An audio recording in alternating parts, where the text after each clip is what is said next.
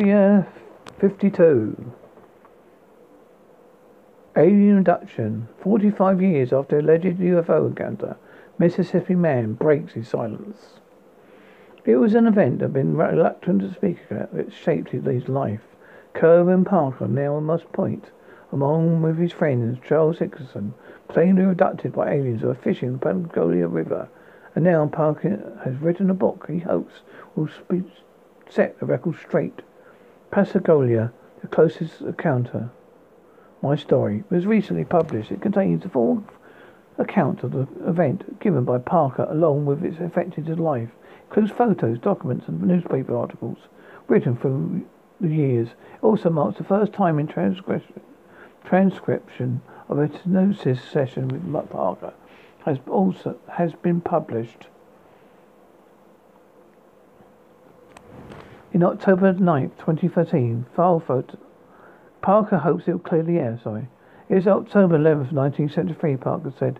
We got an after work one day and a friend of mine, and we went fishing. The old Biden shipyard had a little pier out in front. We were on that pier, I'm going to guess about six o'clock in the evening. It just started getting dark. It was a kind of bright moon. Parker said he noticed a blue light reflecting off the water. His initial thought was the law enforcement officers had arrived to tell two fishermen that they needed to leave the property. However, when Parker looked up, he realized the light was coming from a craft, but nothing he had ever seen. A big light came out of the clouds, he said. It was blinding light. It was hard to tell the light so bright, but it looked like it was shaped like a football. I would say he's just estimating it was 80 foot. It made very little sound. It was just hissing noise. When the situation became more surreal, Parker said three legless creatures floated from the craft. One had no neck, with grey wrinkled skin. Another had a neck that appeared more feminine. Parker described their hands as being shaped like mittens or club claws. When one of the creatures put out the claws around his arm, Parker was also was terrified. But often, after, but then another feeling came over his body think they injected us with something to calm us down. Parker said. I was kind of numb and went along with their program. Parker said the creature floated and Hickerson into the craft and performed physical examinations on the They were taken back to the bank of the river. Carl Parker, Kevin Parker's new book, is the first public account he has given. Is a claim that he and friend were abducted by aliens while fishing on the Pascagoula River in 1973. Parker said he didn't want to tell anyone what happened. Hickerson convinced him otherwise. Two contacted Callisto Air Base and they've told to call the local authorities. So they contacted Jackson County Police Sheriff's Office. According to Parker, the two passed sorority tests as well as a par- paragraph polygraph tests. Parker said they also passed a voice test test. The ordeal seemed like it was over, but Parker was just beginning. The news spread worldwide, and according to news reports, Hickerson didn't shy away from the attention. Parker, on the other hand, didn't want it. In years that followed, he said he had changed job, relocated to other towns where people rec- realized who he was. It's just something he didn't want to discuss. I've been doing this for, for go, going through this 45 years this October. I've never talked about it or wanted to talk about it. I have very few friends, but they're true friends. They never asked about it, and I never talked about it. My friend, my family never talks about it. Of decades of largely but largely but undiscuss, not discussing event, Parker ran to change his mind after attending a funeral where he came into contact with people not seen in many years and felt they focused more attention on him than the deceased. I signed the registry uh, at the funeral. People recognized the name. Parker said, out of respect for his family, I just left. My wife told, me on the way home you need to write about it. Parker considered about what happened at the funeral, and years of speculation that happened that night in the river. This health eventually agreed. I felt like somebody deserved an explanation. Parker said, everyone has an expiry date. I wanted to get this out there before I die. I wanted, I had some near-death experience. I'm in bad health. Just wanted to do it. So Parker the book was likely weight lifted off his shoulders for friends, family, and others interested in his story. It should be enlightening. Parker said there's some questions that never answered. I catch myself going fishing at night and look up to wonder why and where they came from and how did they travel. And where did they have to get me? Parker's book fa- can be found on Amazon.com. This is the Halsey Mark podcast show talking about alien abduction. 45 years of alleged UFO encounter. Mississippi man breaks his silence. Area 52. Algeria UFO files. Algeria UFOs are hard to find. Searching on Google successfully after DZ domains about UFOs in Algeria airspace does not reveal anything that comes near disclosure documents.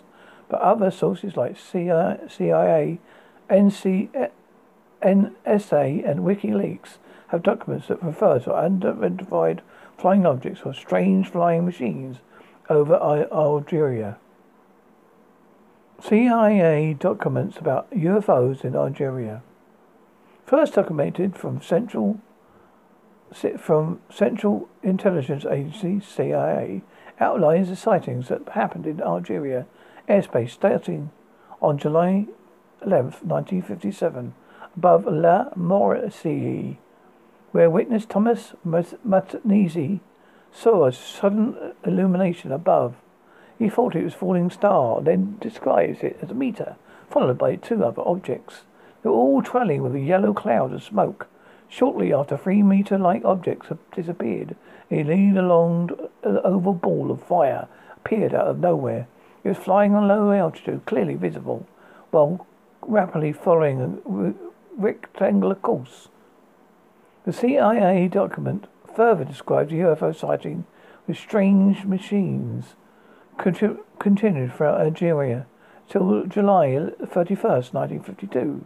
Last sighting described the document sees tells about a couple from Arani who witnessed a spindle-shaped object with tapered ends a thousand meters up.